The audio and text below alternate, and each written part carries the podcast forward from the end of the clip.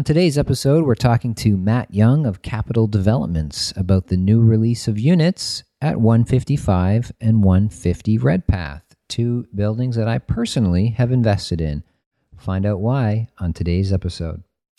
Welcome to the True Condos Podcast with Andrew LaFleur, the place to get the truth on the Toronto condo market and condo investing in Toronto. Okay, it's my pleasure to welcome back to the podcast Matt Young. Matt Young is the VP, uh, Vice President of Capital Developments. Matt, welcome back to the show. Thanks for having me. Good to talk to you again. Yeah, it's great. Great to talk to you again, Matt. I know we see each other a lot um, at different things, business and, and socially wise, but uh, great to have you back on the show again after it's almost exactly two years. It looks like I looked at the calendar, almost exactly two years. Yeah, since we had the first interview on this show. So I wanted to ask you, get your brain sort of thinking uh, about the market a bit. What would you say over the past two years? Um, what would you say has changed at Yonge and Eglinton in terms of the the market there and what's happening there? Obviously, your involvement. What has changed at Yonge and Eglinton? And then the flip side of that question is, what would you say has not changed, or what remains constant uh, at Yonge and Eglinton? So if you want to think about that and and and reflect on that. So what's changed at Yonge and Eglinton over the last two years, and and then after that, what has not changed? Well, I think what's changed is a lot of the things that over the past you know three or four years that people have been talking about have have finally started. So whether it's construction on new projects, whether it's uh, the progression of the crosstown um, LRT, which is now you know going past the Yonge and Eglinton area right now. So there's a ton of construction happening as a result of that. So I think it's more of um, work and, and things that people have been talking about over the past few years is now fully underway, and it's kind of right at Yonge and Eglinton's doorstep. Um, so you know, in our case, you know, two years ago when we last spoke. Um, we hadn't started construction on any of our projects. We had just launched the first project, 155 Redpath, um, and it had sold really well. And, and I think we were gearing up to start construction. I think uh, probably, you know, in early 2015 we started construction on that one. Um, and then since then we've started and construction on the Art Shoppe and sold that exceptionally well. Uh, and then also sold 150 Redpath, the sister tower to 155, uh, and that is just starting demolition as of this past weekend. So now all of our projects are underway. Um, we have permits for everything, and uh, now it's about building out the vision that we kind of uh, sold people on, and and uh, I think as that happens, you know, you'll start to see even more changes happening in the area. There's other developers building things, and um, so now it's really the exciting time. Absolutely, yeah. A lot more shovels and and and cranes and things in in the area. Um, but uh, in in terms of the market, like what's what's your sense? Like, what's your feel of the market? Like, let's looking back two years ago, the market then, as it was, if you recall, and now the market today, September 2016. How would you say the market is the same or different? So, um, I mean, just talking in the sub market for a moment, I'd say, you know, when we launched our first project, 155, Yonge and Eglinton um, was just, I think, going through a bit of a rebirth. And um, the, I think the, the general public, the buyers of condos, they hadn't fully realized what had been happening or what is happening. So we spent a lot of time and energy um, educating people on, you know, exactly what's happening here, how much development's happening, um, how much new office is, is going up in the area, um, jobs that are there, the crosstown LRT and all the infrastructure investments that are happening. It was a lot of education. And then kind of fast forward a year and a half, two years when we launched our next two projects there, we found it became a lot easier and things sold a lot quicker just because the buyers and the public finally knew what was happening there. We didn't have to sell them on it because they already knew.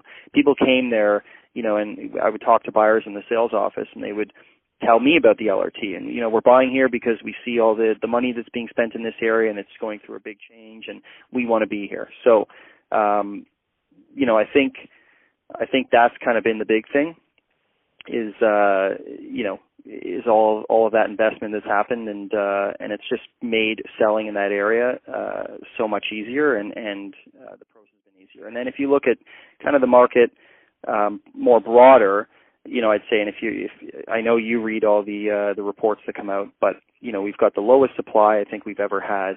Um, highest demand or, or, or as high as we've ever had in terms of demand. And we've really felt it at our sites that, you know, doing minimal marketing and, and, um, you know, re- really not putting ourselves out there so much. We've just had consistent sales from January of this year until now. Even in the summer, we didn't really see much of a slowdown. And as you know, typically a lot of people go away in the summer and, and real estate slows down a little bit until September, but we didn't see a slowdown at all. So I think what that says is there's a lot of demand in the marketplace across the board.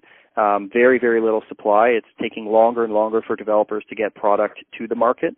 Um, and as a result of that, I think prices are going up significantly. I think demand is there, um, and, and units are all selling. Um, I think it's a great thing for the real estate market. Um, and now it's, it's kind of up to us as developers to figure out how we can get more product out uh, to, to feed the demand. Where do you see the submarket of Yonge and Eglinton going over the next few years? I mean, to me, I think I think there's still more opportunity at, in that market than anywhere else in the city. Um, you know, people are are now buying condos on the basis of uh, construction that's happening. But when the LRT is finally functioning, when a lot of the new retail uh, starts opening up in that area, and we're starting to see it now. I mean, La Carnita and Sweet Jesus uh, just opened up uh, in the Yonge and Eglinton area, just around the corner from our sites. And if you've ever been on John Street and seen her location, Sweet Jesus is like lined up down the street all summer long and even beyond the summer uh, just to get ice cream. So we've got a lot of great new retailers coming up and opening up in that market. Um, and I think that's only going to add to the value in the area. So um, to us, we're, we're still very, very bullish on Yonge and Eglinton. Um, I want to talk about the market a little bit. You touched on it, but what what would you say are the biggest challenges and what are the biggest opportunities for, like talking to you as a condo developer? What would you say are the biggest challenges and the biggest opportunities facing developers today? I mean, the, the biggest challenge is just finding good sites. And I think if you talk to every developer today, they're going to tell you the exact same thing.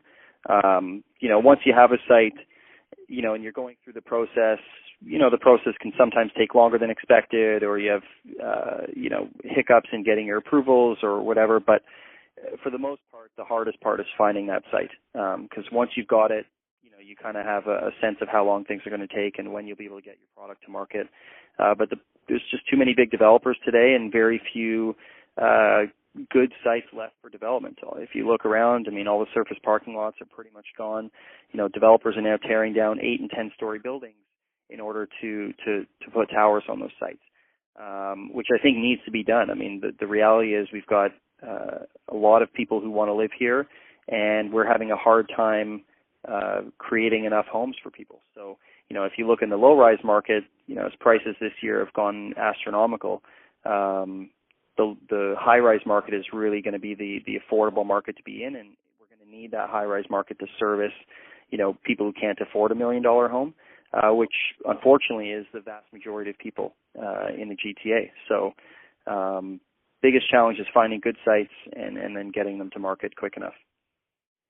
A lot of talk lately across the country has been about the, the Vancouver 15% foreign buyer tax. Um, just was curious what your take is on that and and how you think something like that might affect the market in Toronto if it were to come to Toronto.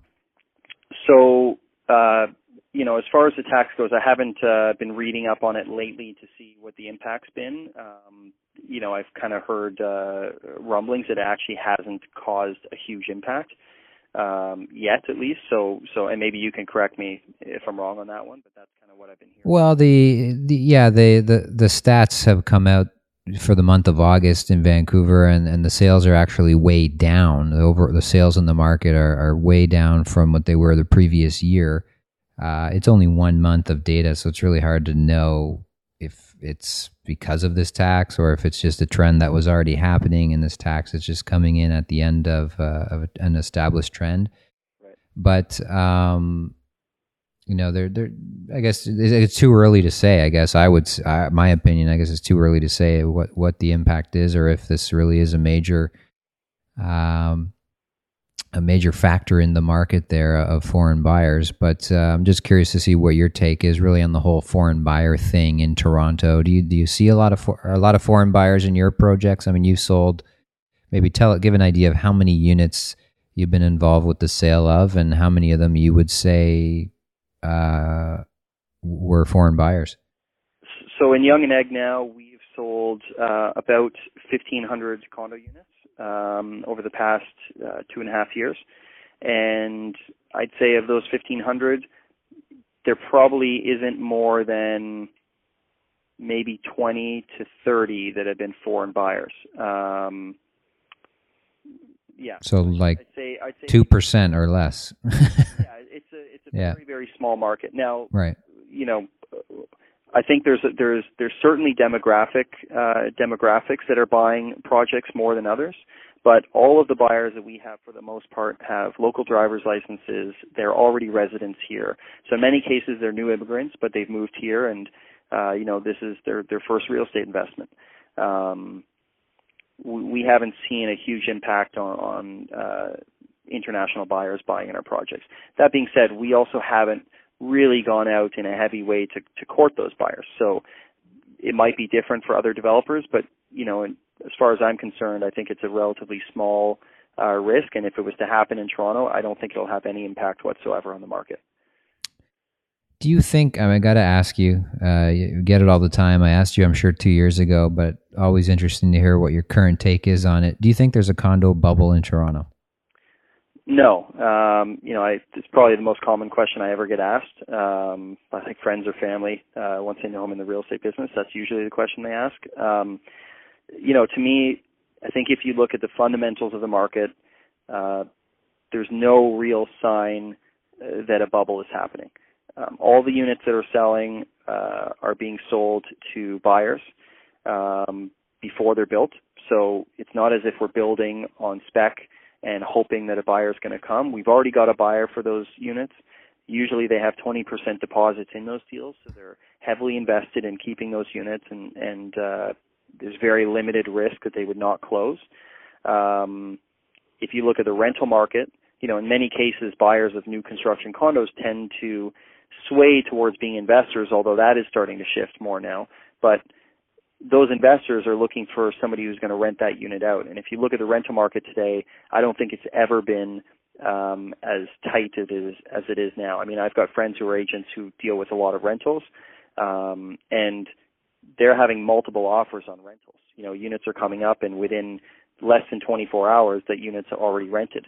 So if the market is that um, tight on supply, uh, I don't see how a bubble could be happening. I think, you know, the reason people think there's a bubble is that, you know, if you're if you're a Canadian born person who's, you know, been watching the real estate market over the last 10 years and seen this constant boom, you probably wonder and you and you kind of reference back to 5 or 10 years ago, here's what the prices were then and here's what the market was like then and this is what it is today. That can't be sustainable. Um, but I think you have to look at it from a broader context and say, you know, where is Toronto as a city going? And if you compare Toronto to other cities that have already gone there, what do those cities look like? So if you look at places like San Francisco or New York, um, any major city in the world that people really want to live in, those cities are all super expensive. You know, those cities, the idea of a single family home on a 50 foot lot isn't even in the realm of possibility. Nobody can buy that in New York. Nobody can buy that in London. Nobody can really buy that in San Francisco for the most part. So, um, if you look at Toronto in the same vein as those cities, then Toronto is still very cheap, and we're just going through a bit of a, a growth spurt between that transition from being able to afford a single family home to now not being able to afford a single family home, and people are having to make lifestyle choices as a result of that. Um, and that, I think, you know, rather than recognizing what's actually happening, people say, "Oh, there must be a bubble, and this can't be sustainable because I should always be able to buy a home in in a city like this." But that's not really the case. Um, if you look around the world, there's a lot of places where you know detached home ownership or or even having a large, you know, what we would call in North America livable space, you know, isn't the norm. You know, if I was in Hong Kong earlier this year and you know I, I looked at a project, the largest unit in that project was like 320 square feet. So wow, kind of product that's being built um, in places where you have a huge amount of population and very very little land or very little supply of real estate. It's just what happens. So um, I think that's starting to happen in Toronto. Um, we're not where New York is yet, um, but I think we're on our way to that, and that's something people should consider. That's great. Now, I want to talk to you, of course, today about uh, you've got some news about uh, Redpath 150 and 155 Redpath, two great projects that um, I personally invested in both of them. I'm very excited about both those buildings. Um, why don't you tell us what's new, what's happening there, and and uh, break the news? I guess what's exciting. I mean, I guess the, the breaking news is we have uh, we have new floors. We have a new floor at each of the projects. Um, and we had, you know, basically sold out. We had a handful of units left in each project. So, so these new floors are, are much needed um, supply, and uh, we're just starting to release them now. So, um, you know, we we got about 30 new units at 150 Red Redpath and 16 new units at 155. Um, well, obviously 155 is farther ahead on construction. We're now on the 16th floor, and construction is going exceptionally well. Um, I think these buildings are going to turn out to be really, really beautiful buildings. We, we spent money in places that I would say other developers don't necessarily spend money on because we really want to make sure that these are are exceptional quality buildings from the top to the bottom. Um, yeah, you we were we were talking yeah we were talking about that Matt Relucing. That's one of the things I wanted to ask you about. I found that very interesting. And again, this is one of the points that um, I'd love for people listening, investors out there listening, to hear about, because I think it's really something that separates the quality developers, the experienced developers, the the developers who really care about building a, a high quality project that they're looking beyond just finishing a building and getting out of there, looking to really have something that you know five, ten years down the road after it's built uh, is still respected and known as a really great building to buy and to live and to invest in. Um, so, yeah, maybe can you give us some examples? You said they're spending some money in areas uh, on the building that uh, some extra things. Can you give any examples of what that looks like, or, or you know, or maybe in a broader sense? Like, yeah, go ahead. There's a few, a few key things. So, um, you know, one example, if you look at a lot of uh, buildings going up, they have window wall systems um, on the outside of the building, and that's basically um, a window system that sits between the two slabs and uh, basically acts as skin of the building. Um, so in our case, um, we've invested in a few different things uh, that kind of elevates that quality system. So um, we don't have spandrel panels, for example. We have a shadow box design along the slab edge. So the slab edge is between floors where the concrete slab is poured. If you look at a lot of buildings, they have a metal panel or they have um, kind of a back painted glass uh, slab edge cover. And what we've done is actually do a shadow box so the, the panel sits away from the slab edge and it's the same color and same glass as the actual uh, uh, glass that, that you're looking out of in your suite. Um, so it's just a nicer finish. It's a nicer quality finish. Um, we also removed a horizontal mullion in the glass. We were initially in our design had that and removed that horizontal mullion just because we felt having one big pane of glass that sits from your floor all the way to your uh, to your ceiling in your suite would be a much nicer experience than having a horizontal mullion. So that's basically a metal um, frame that would cross the suite, you know, three or four feet up. Um, so, you know, those are two things we've done to really kind of elevate the skin of the building. In our parking garage, for example, we're actually spending money on making the parking garage not feel like um, a total afterthought. So we're going to be painting the garage a certain way, and we're going to be coming up with really great wayfinding and graphics for the garage. And we've got a few other kind of interesting ideas that um, that we're working on right now that's going to make it even more interesting. So um, and, ultimately more livable. You know, so if you're living in that building, you know you're going to feel comfortable coming home, and you're going to feel um, like a lot of time and energy was invested in the details, not just you know in selling the units. Um, so those are kind of two areas right now that um, you know, we're I think we're kind of going above and beyond, and and there's other things that we're starting to work on as we go through the project. Um, you know, as we're finalizing tendering of, of construction, where we're finding opportunities to you know create value for the the residents. You know, even even the columns when we're pouring the building. You know, a lot of uh, builders will pour a what would be a standard column. It's a rough finish um, and we've actually put sonotubes around the columns and created an architectural finish around the columns going up the building. So when those columns are finished, they'll be very, very shiny and super smooth, and they will look like they've been finished architecturally and not just, you know, like they're there to hold up the building. Um, so that's another example where you know we're spending a little bit more money, but we think it's going to make a difference in the quality of building that we're delivering. And for us, you know, we want all of our purchasers to feel like they got value. So, you know, when they move into this building, we want them to feel like this is a premium building compared to other projects in the neighborhood, and and they're hopefully going to realize value from that, um, and hopefully they'll want to buy from us again the next time. Yeah, well, it's certainly, uh, you know, certainly worked out very well for you so far, and I think if you keep doing that, it's going to continue, and that that is a reason why you know your buildings do command a premium in the resale market as well. It's details like that and, and thinking through things like that that most developers will say, hey, here's an opportunity to save a little bit of money um, without really thinking about, like you said, the user experience at the end of the day and the feeling that you get when you're in the building and in your unit. Mm-hmm. Um, so, Matt, why don't you tell us why do you think 150 and 155 Redpath um, specifically now? Why is why is it a good time for an investor to look at getting a unit in those buildings right now? Would you say? So I think uh, you know, for one, um, there's very very little product in the area, so we're we're trying to you know create as much product as possible um, for the demand. Um, both projects uh, since we launched um, have seen a number of you know new developments happen I think are going to add value to those projects. So to get units now after that has happened, I think is fantastic. So for example, you know we've got public art that's going in to both of these two projects. We did a, a public art competition. It's now been released who the artist is and the artwork that's being done. And, and I'm, maybe you can post a link on your blog. There's been lots of uh, articles about it. Um, you know things like that are going to add value. You know we've just signed um, you know a, a lease that we're we're we're just wrapping up. Actually, I should say a lease with uh, our first tenant at uh, 155 Redpath, which is going to be a fantastic tenant. Um, we'll be able to announce that hopefully fairly soon.